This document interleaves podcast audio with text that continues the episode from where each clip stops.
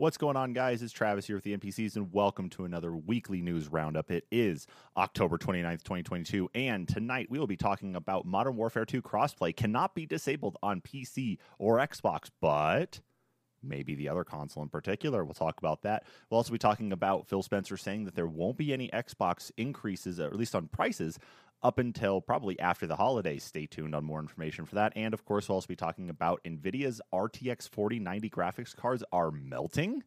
That, of course, and more after we roll our intro here on the Weekly News Roundup.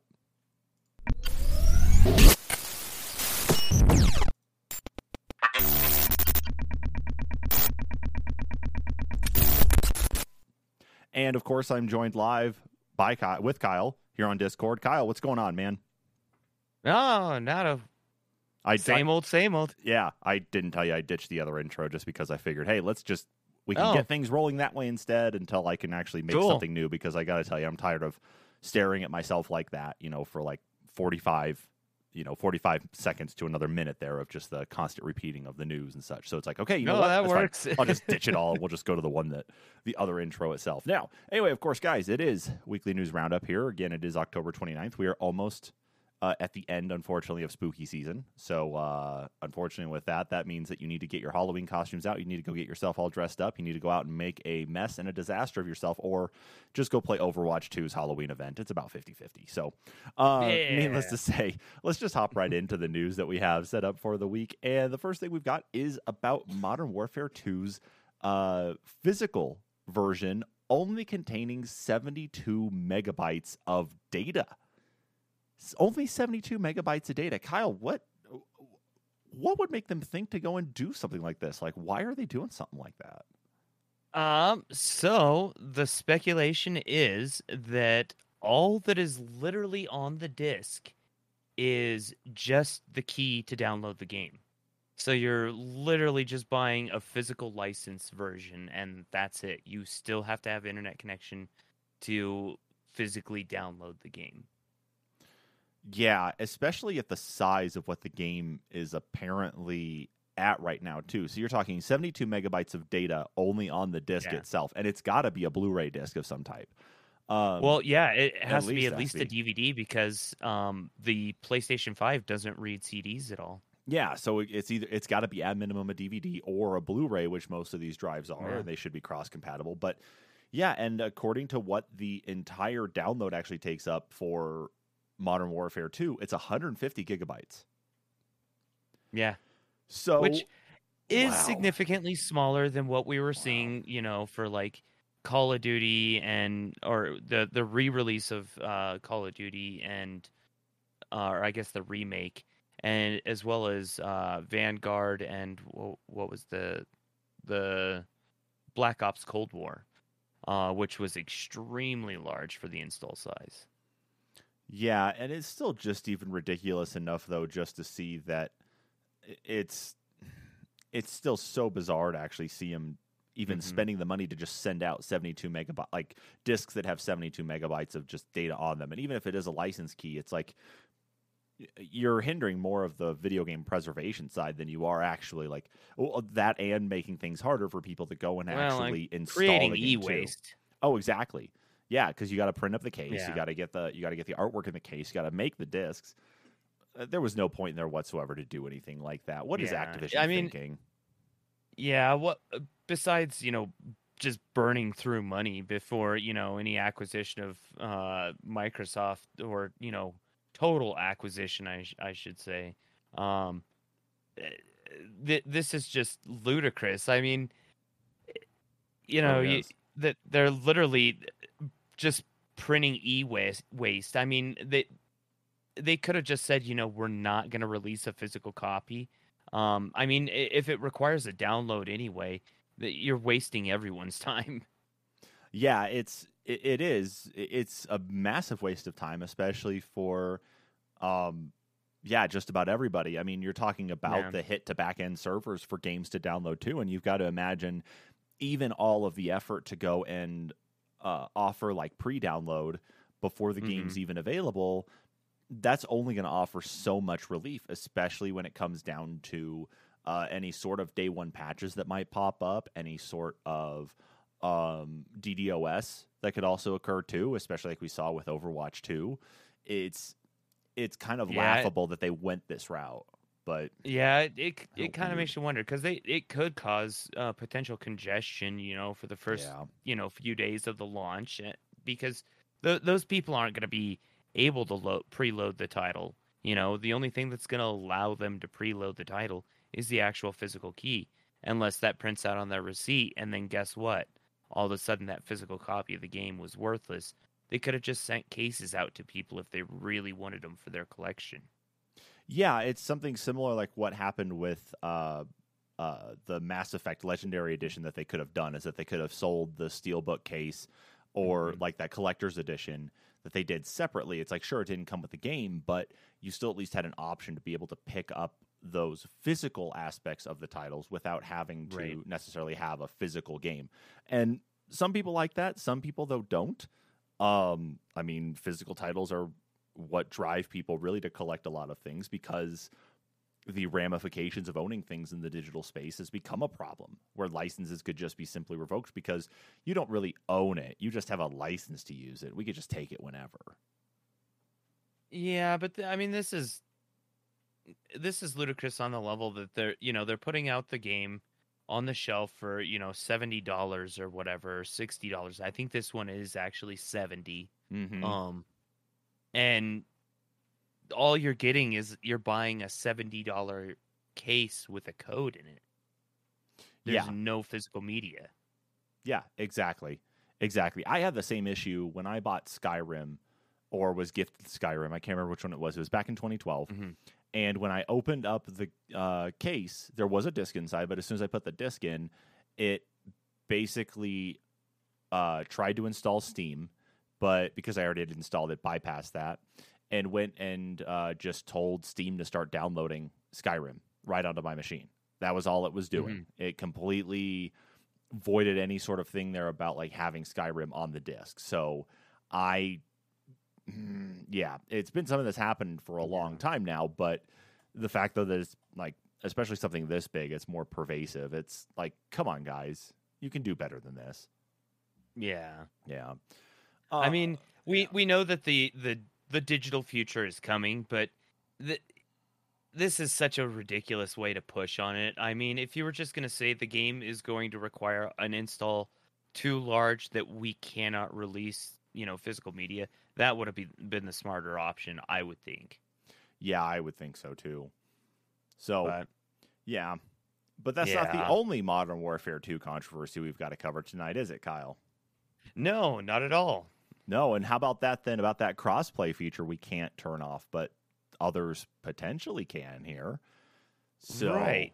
So yeah, so unfortunately it sounds like there is the unfortunate side effect of Xbox players not being able to turn off crossplay with PC and vice versa.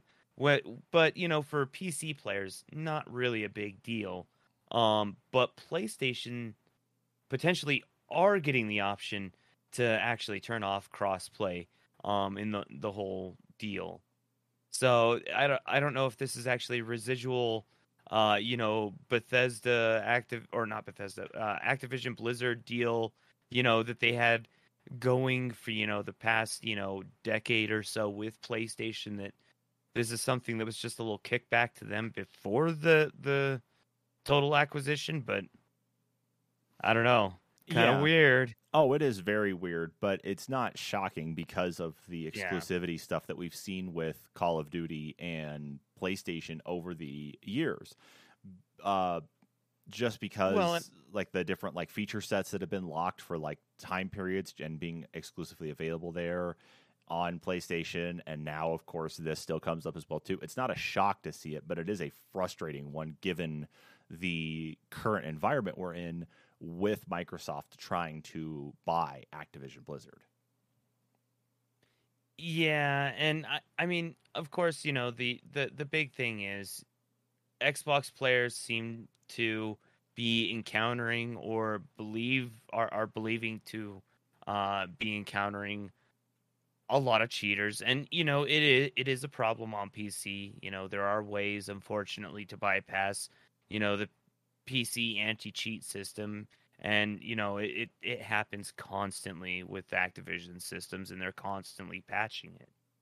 But yeah, it really does put console players at a disadvantage, and I do understand the frustration, but I don't know, it just seems bizarre that, you know, they would do this, especially since, you know, currently it's not like it's offered on Game Pass. So yeah, but it still even paints it into a crazy picture where Sony's trying to argue about the potential of what's going to happen with Call of Duty on their platform when or if Microsoft does actually fully acquire Activision Blizzard. And it still just goes to show that they are still getting a pretty big advantage here. And maybe right. That's what they're more worried about, is that they're going to lose their advantage instead of it being the balancing that the entire environment actually needs. Well, and it kind of makes you wonder too, is this PlayStation or Sony making the choice to actually, you know, isolate themselves? Or is this actually Activision that's saying, no, we're going to still isolate PlayStation, or give them the ability to isolate themselves if they so choose, but they still can play with, you know, crossplay enabled? Makes me think it was probably one of those Sony things like we were talking about several weeks ago with the deals that like Capcom has to make with it was either Capcom or Namco Bandai that has to make the deals there with Sony, that on any competing console, it's like they have to reveal in advance of any further negotiations the cost it's going to be to put it on a competing platform, and then Sony's going to basically like undercut them or something. It seems like Sony really drives a lot of that more than it is Activision Blizzard that would be doing it. Yeah, and you know, some of that I could see with some of the publishers in Japan. They do exclusively or more exclusively want to deal, you know, with the Japanese market. So they do turn to Sony and to Nintendo or to the PC market more frequently than they do to Microsoft. So yeah. I don't know how it works, but I obviously Blizzard Activision is kind of excluded from that, but I don't know. I feel like this probably has something to do with that previous deal that, you know, Activision was trying to honor, or, you know, maybe, you know, in negotiations in turn, Microsoft is trying to also honor to Sony, that gives them a little bit more freedom than the rest of the players. Very possible. It is very possible, but I mean, Sony does have a larger market share, but at the same time, it's still frustrating enough, though, that in the world of trying to at least like make these games more inclusive and trying to bring things together and stuff, that there's still, especially on multi-platform games, there's still a lot of isolation when it comes to some feature sets and that, though, too. I can understand like little offshoot things as they relate right. to like rewards programs and such, like how you can play a game on Game Pass and it unlocks one of those quests that then turns into points that then you can use towards like their little rewards program and such on Microsoft's side. Sony's got their new PlayStation Stars program, which I believe also has some interaction with Modern Warfare 2 now as well. So it's like that stuff makes sense. But some of these other things where they actually like nix a full feature of the game on one side, but it's something available on the other, just it's just silly is all. Well, and another possibility is, you know, because, yeah, looking through the article, it does show that, you know, PC players cannot turn off cross-play either, it looks like. So they can't just, you know, play exclusively with PC players unless, obviously, you're probably in some sort of scenario where you're in a tournament. Yeah, exactly. But to that effect, it does go back to that PlayStation, you know, deal. It used to be that PlayStation for, you know, 6 months to a year, depending on which game it was and, you know, what features it was, PlayStation had exclusivity on those features. So, I mean, it's a possibility that, you know, 6 months down the line, or, you know, after the Activision Blizzard deal with Microsoft, that we could see the ability to turn off those features, or maybe, you know, they keep it this way. It's hard to say. but it's just really bizarre. It is. We're going to have to wait to see if anything does actually change with that when we get to the potential acquisition actually going through. Yeah, so definitely. Yeah. But speaking of Xbox, at least, though, let's kind of move on here into our next story, and that's talking about Phil Spencer confirming that they are not going to be raising prices on the Xbox and any of its services, at least through the holidays.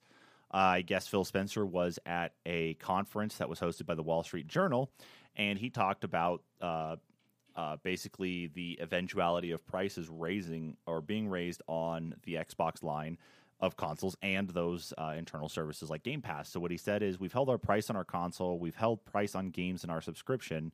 I don't think we'll be able to do that forever. I do think at some point we'll have to raise some prices on certain things, but going into this holiday, we thought it was really important that we maintain the prices we have. So, and I think that's kind of a given that we would expect to see potential prices go up, but I guess it's tough to really say exactly how long it's going to be until those prices go up. I can't imagine like January 1st, we're going to see Xbox Series X and S prices going up by $50 each and Game Pass going up by $5. You know, I can't imagine seeing that happening immediately, but like, what do you think their timetable is going to be, Kyle? Like, how long do you think it's going to be before they actually go and try to jump prices? You know, with it, if there's any price hike with either the newer generation Xboxes, and it happens with the ones that are currently out, I don't see it happening with the S. It'll be with the X, and I could see maybe a $50 to $100 price hike, just because of, you know, some of the lack of availability or the cost increase in the parts now because of everything, you know, in global standing, what's going on economically. I mean, there's basically a war going on that kind of affects that. So, unfortunately, but yeah, to this, I don't know. I feel like this holiday we're seeing too many deals on the Xbox Series S for that one to actually be, you know, the console to be seeing any sort of price hike.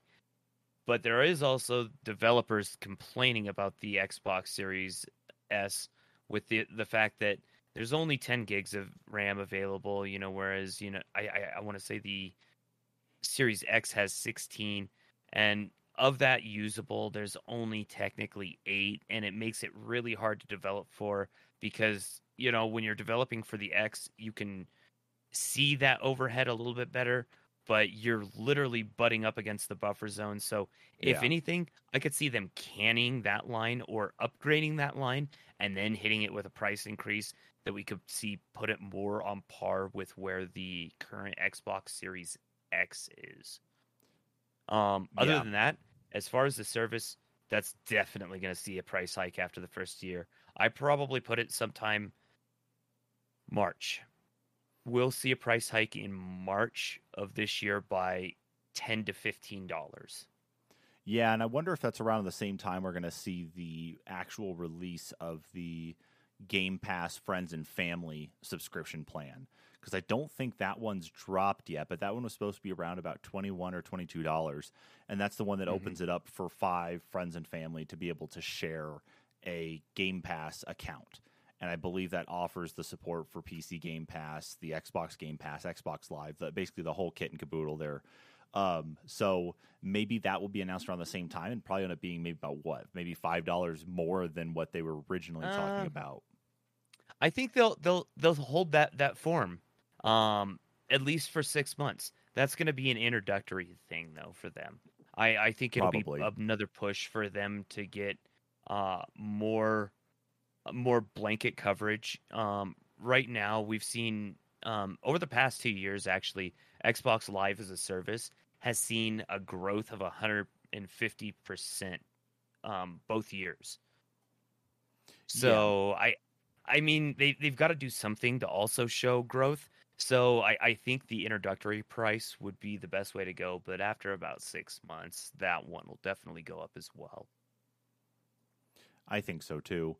I think that's definitely what's probably coming down the line for it, too. I think one of the things, though, that's helping at least, though, is still the promotions, though, for Game Pass that are driving in customers that it's like, you want to try out Game Pass? It's only $1 for the first month. Or for some existing Xbox Live subscribers and that, too. It's like, you want it? You can get it for $3 for 3 months. You know, give you a little bit longer of a deal than just, I guess, your customers who have never had an Xbox before or have an Xbox Live account. Yeah, and they're still honoring the deal where you can put up to 2 years of Xbox Gold, I believe, on your console, and then just convert it all for $1 per month. Yeah, see, that sounds pretty worth it in the long run too. I mean, yeah, you're paying for all the time, but then you're also paying, you know, $1 per each of the months. So I mean, it's 24 months or whatever. I think it's only 2 months or 2 years or maybe 3 years. So at max 36 months, $3 a month plus tax to convert all that. I mean, they're still getting your money either way, but yeah. It definitely secures them a customer, and it's more of a hassle for a customer to go and create more profile information and remake a whole new, you know, setup and go through all that again, and then do a re-verification with Xbox for profile to actually, you know, get set up with a new live account that I don't see too many people trying to do it over and over again. Yeah, I think that's probably going to end up being what happens. So yeah, because I'm sure that there's going to be some point where they start locking it down. You know, they're going to see, you know, oh, well, this console has like 5 brand new profiles, and it, you know, it's had the same IP forever. Yeah, it's Microsoft. You know? They're going to find a way to address that part of it for sure. So, but in the meantime, obviously, of course, there's been no time frame on when exactly they're going to be doing it. So everything that we're talking about here is just pure speculation anyway. But obviously, if you are a Game Pass member, you know, either take advantage of those existing deals that are out there and try to get yourself loaded up as best you can. If you don't have one of the newer Xboxes yet, probably best to grab one sooner rather than later. I've seen stacks of Series S's at Walmart and Target, so it should be pretty easy to find one there. Series X's are still a little hit and miss, but they're usually pretty easy to at least find every once in a while compared to these longer queues and other promotional event things you have to go through to even secure one of those, much less like a PlayStation 5, for example, too. But be on the lookout for that stuff, though. In the meantime, speaking of hot deals here, too, you might want to make sure that your GPU is not a hot deal either, and that is in regards to the RTX 4090. So, several days ago, of course, the RTX 4090's been available now for the last few weeks, if I'm right.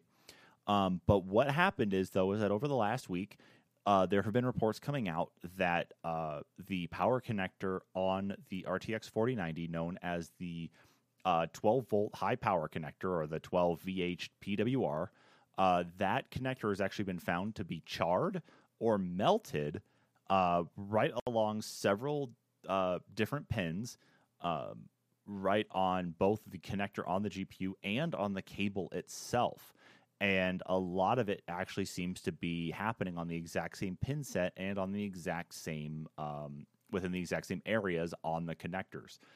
And it's a pretty big deal now that we're finally actually hearing that NVIDIA is really looking into this. And so I pulled up an article here that was referenced by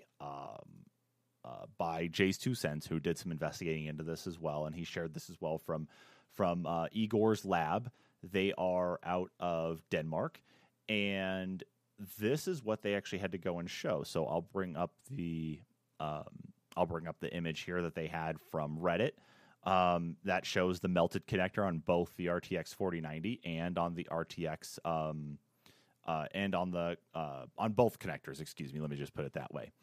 So you can see where the charring's at, hitting on both the right and left side on those top pins, and what they identified is exactly how and why this most likely occurred. So what they're finding here is the way that the connectors were put together, and it seems like it was in a really cheap and kind of shoddy way on the plug itself, or at least the the wires that are connecting into the plug. And you can kind of see the picture here of how this looks. So it's a very thin piece of metal. There we go. Zoom in on that. It's a very thin piece of metal that these wires are effectively grouped into and soldered onto. And then they are separated by a little bit of just a little bit of spacing there and a little bit of thermal protection. But what's happening is that if the cable is connected in just the wrong way, like you jostle it just the right way, that connecting piece at the bottom that they're soldered to is just thin enough that it's easy enough to break it off. And what's happening is that because the break occurs in that cable, the power that was originally going through it now has to move through to another cable. And it's effectively causing more resistance to build up along that plate, thus causing more heat. That's how it all works. And unfortunately, that's what's causing the melting to occur. And you can even see here in this next picture, we'll zoom that in a bit, you can see exactly how that connector, or at least that little bit of metal and plate, look on the connector itself. And I mean, I don't know about you, Kyle, but this looks like some pretty shoddy workmanship, at least when it comes to whoever's making the adapter, huh? I mean, the connectors for those are kind of shoddy anyway, in my opinion, for some of the connections in the PC. But yeah, I mean, literally what it came down to is a minor bend was causing a power surge on one of the other pins. Yep. And causing a total failure of the pin set. Yeah, that is really poor construction. And I mean, if you look at the way the cable was manufactured too, I mean, with just the cables aligned on the top, and yeah, it just looks like cheap cable. I mean, they couldn't have at least teamed up with like Cable Mod or something, or you know. Well, and you know, it's funny you make it's mention. It's a $1,600 cable or guard. No, so, right. But that's funny you make mention of Cable Mod, though. So apparently Cable Mod and Corsair have their own cables that actually work for the 4090 or for the 12-volt high-power connector that's required there. Apparently, those ones are built in a way that they won't experience this. So instead of it being effectively like two wires per one single connection on there, they actually have each wire separated instead. Yeah, and so it's actually, and from what I understand, so it won't break. NVIDIA's new fix is that they were, I guess, going to make a right angle plug to change the manufacturer of it. That's the other part that has been discussed quite a bit too, is that that may end up being part of the fix for it. But you imagine, though, still is that they're going to have to go back and try to figure out what to do next, at least when it comes to those that have already experienced some of the damage, though. Now, it seems like the way that the damage is happening is that it's not actually breaking anything on the cards themselves. I guess some of the folks who had some of the melting occur, not just from the one picture that I was showing, though, but several others who have reported seeing at least some of the damage, like start, but they caught it just in time, have found that by switching to a connector that doesn't experience the problem, or at least a cable that doesn't experience the problem, like a Corsair one or a Cable Mod one, they found that the card is working just fine. They're not running into any sort of shorts or breaks or problems. So the card is at least not shorting out. It's just, it's very close to doing so. But man, if that's one way to show, like, you know, the rich people are really kind of getting their asses kicked with this, hey, so be it. Well, I mean, you know, if it's not New World killing your GPU, I guess it's, you know, NVIDIA actually trying to kill the GPU they sold you. Yeah. Yeah, the sound you hear when it actually starts to smoke and smolder there is the original like launch splash screen from their from some of their games that had NVIDIA, and it's like NVIDIA. That's what you hear coming right out of the thing. Yeah, that's its soul escaping. That's how they knew it was going bad. Serpent Knight in the chat actually said, "Just don't try the towel method." Yeah, thank God. Yeah, reflux all that solder. Yeah, I'm gonna do that with a cable there, especially. Yeah, no, screw that. Just I'll instead solder the wire directly into the 4090. Like I'll just pull the connector off and just solder everything up. So I'm going to make it a solid card. Yeah. As it stands right now, though, NVIDIA hasn't necessarily provided much comment on it, other than at least providing a at least kind of providing a statement saying that they're kind of like working on it, but they haven't provided any further details, and then they are investigating it. Although I like this comment here, or this last line in the article that we're referencing here from Kotaku, where they said NVIDIA's competitor AMD also responded to the melted cable story and said their senior vice president replied to a tweet saying that the Radeon RX 6000 series and upcoming RDNA 3 GPUs will not use the 12-volt high-power connector.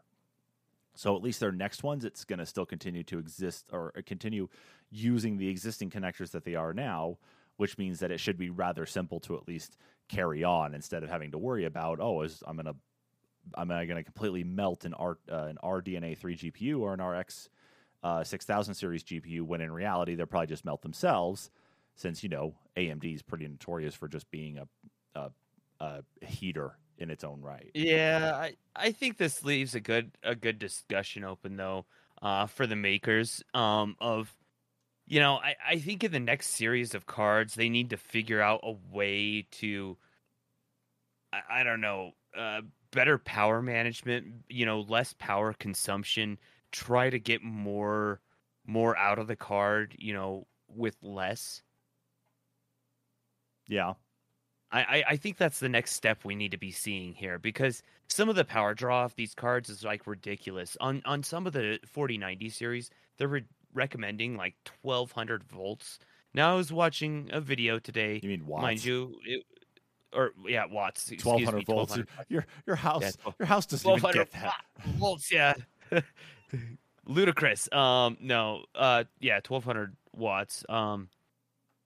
I was watching, of course, an LTT video today, and they were talking about how you could actually taper down what some of the recommended specs is. Now, granted, it's very carefully, and, you know, you would have to know what you're doing with the with the actual power supply, you know, what your limits are, but we shouldn't be having to try and, you know, figure out, you know, ourselves what we need to do. We shouldn't be need to worry about, you know, is this card going to be compliant with, you know, my state? You know, I am I going to be able to put this in a PC? Is it going to be legal?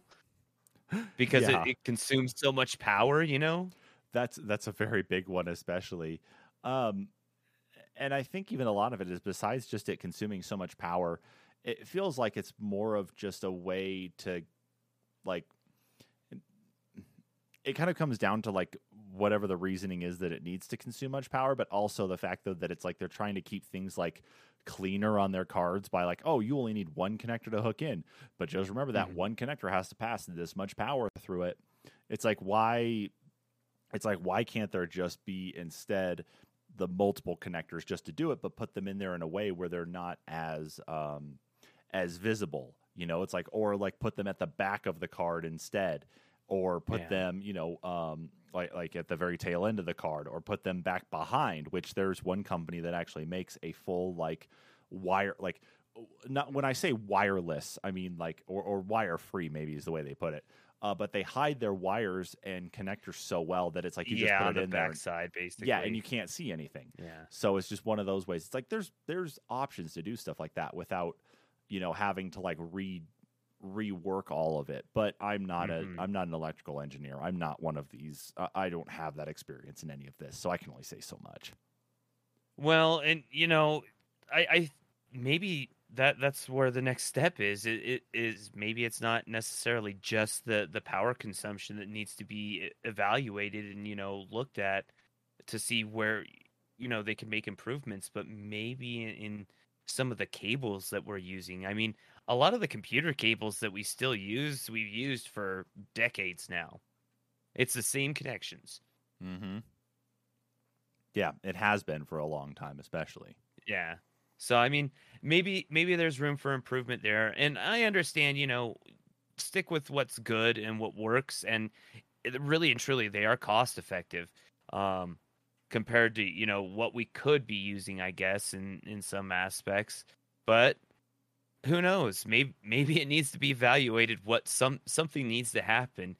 So we're not worrying about, you know, these massive power issues melting our cards, or, you know, shorting our cards, or, you know, just in general, it comes down to, it's a lot of power going into our PC and going to power our video card of all things.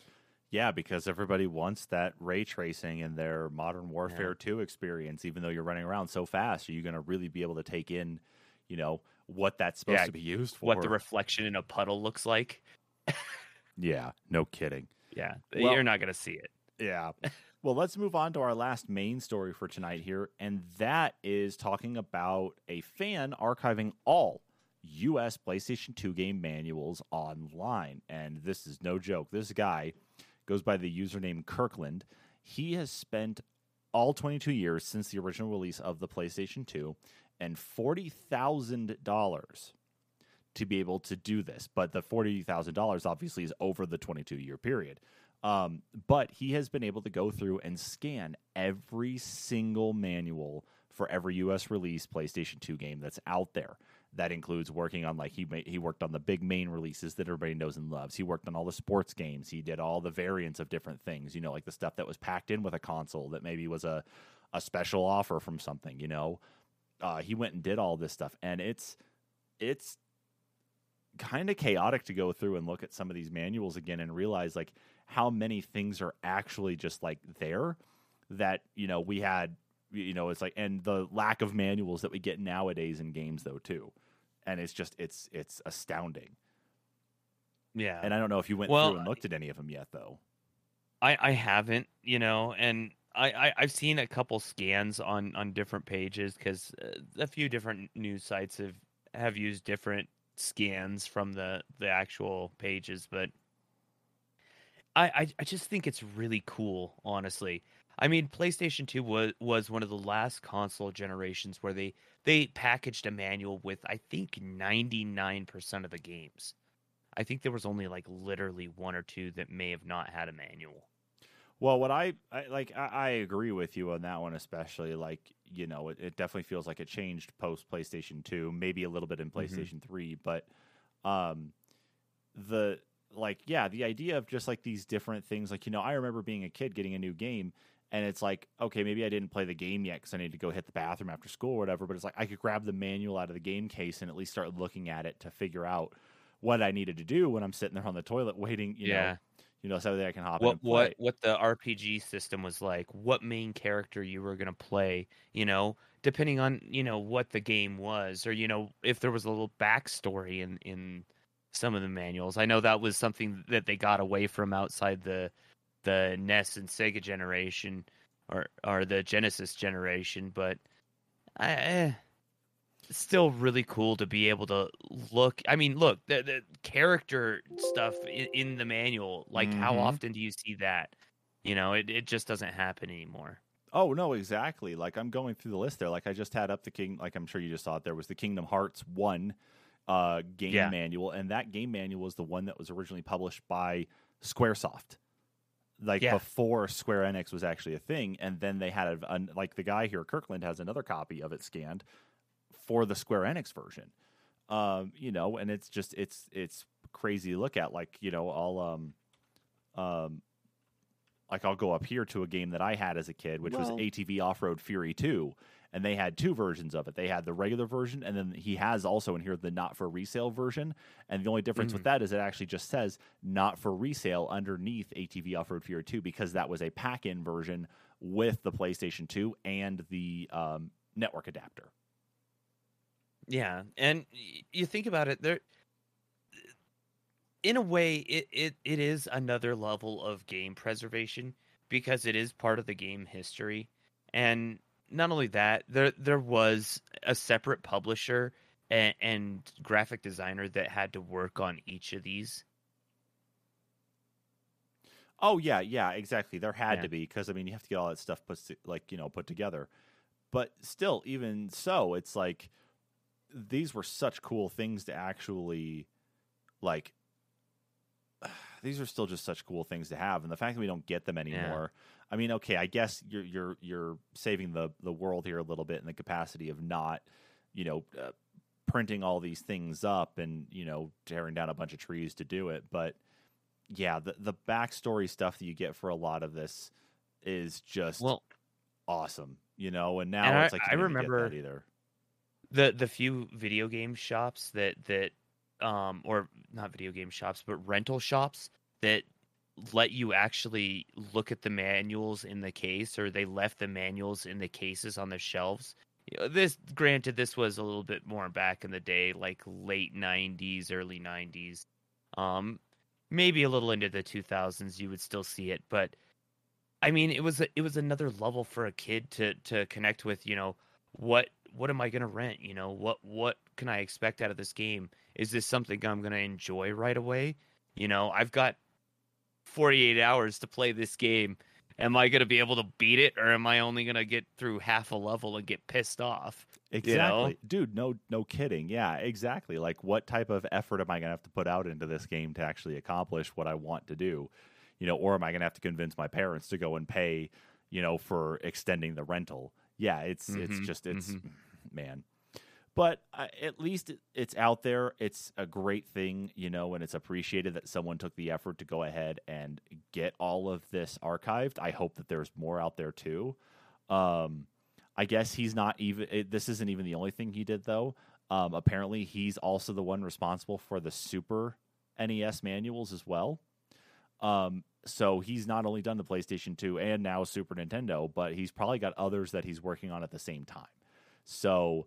the fact that he's put out all this effort to at least help preserve and archive a lot of these things, it goes without saying, really, that it's like, it's just awesome, especially to go back and look at some of these things for games that maybe we don't have anymore, to kind of like enjoy looking at a little bit of it. You know? Bravo and kudos to you, dude. Yeah. Yeah. Keep going at it so we can, maybe the next thing we'll see is Sega Genesis or something, you know? Right. Give us Sega Saturn. Give us everything. That's really. I think that would be the next step. Is just be like, okay, guys, yeah, I'm gonna try and work through everything, but one console at a time. One console at a time. Yeah, especially when he's uploading 2400 DPI at 48-bit color, which is apparently over 1 gig per page. So yeah, he's definitely pretty up. Yeah. So you want your higher quality stuff? That's what he's bringing you, is your high quality stuff. Holy cow! Yeah. No, you could make your own manuals out of this stuff, literally. If it's on archive.org, I think when that stuff is up there anyway. I mean, obviously there's copyright with the manuals anyway, given that they are still the property of the game companies. But I'm sure that there's some type of licensing there that, you know, it's not necessarily the worst thing to go and grab them, because it's like, you're not downloading the game, you're taking the manual. So it's kind of a weird area. I guess you just have to see what the laws are on that one. But needless to say, that is it on the main stories, though. And we move on to the last part of the news, which is the quest markers with Kyle. And we've only got what? I'm going to flip them because I want to start on the somber note. I'm sorry. That's okay, Kyle. I forgive you. So we'll I don't want to end on the somber note. We'll work it out as best we can, but take it away, man. What do we got? Okay. So for our first quest marker for this evening, in a bit of unfortunate news for the gaming world, legendary Sega developer Ryoko Kodama has passed away at the age of 58. Unfortunately, she leaves Sega after 40 years. Where she, in her earlier projects, she did produce games under the name Phoenix Rie. Of course, she's best known for her work on Fantasy Star, or the Fantasy Star series, I should say, as well as Skies of Arcadia. I believe she actually joined during the early Sonic Sega Genesis era. So, you will be missed, unfortunately, but you're in a better place. A lot especially of stuff where we're at now. Yeah. A lot of stuff to support there for sure. But moving on to some actually infuriating news from the Blizzard side of the world. Blizzard sells an Overwatch 2 charm cheaper in real life than it is in the game. So on the Blizzard shop, on Blizzard.com, you can purchase the Pachimaru keychain for $4.99, $5 US. on the Overwatch 2 game, the Pachimaru keychain is $7,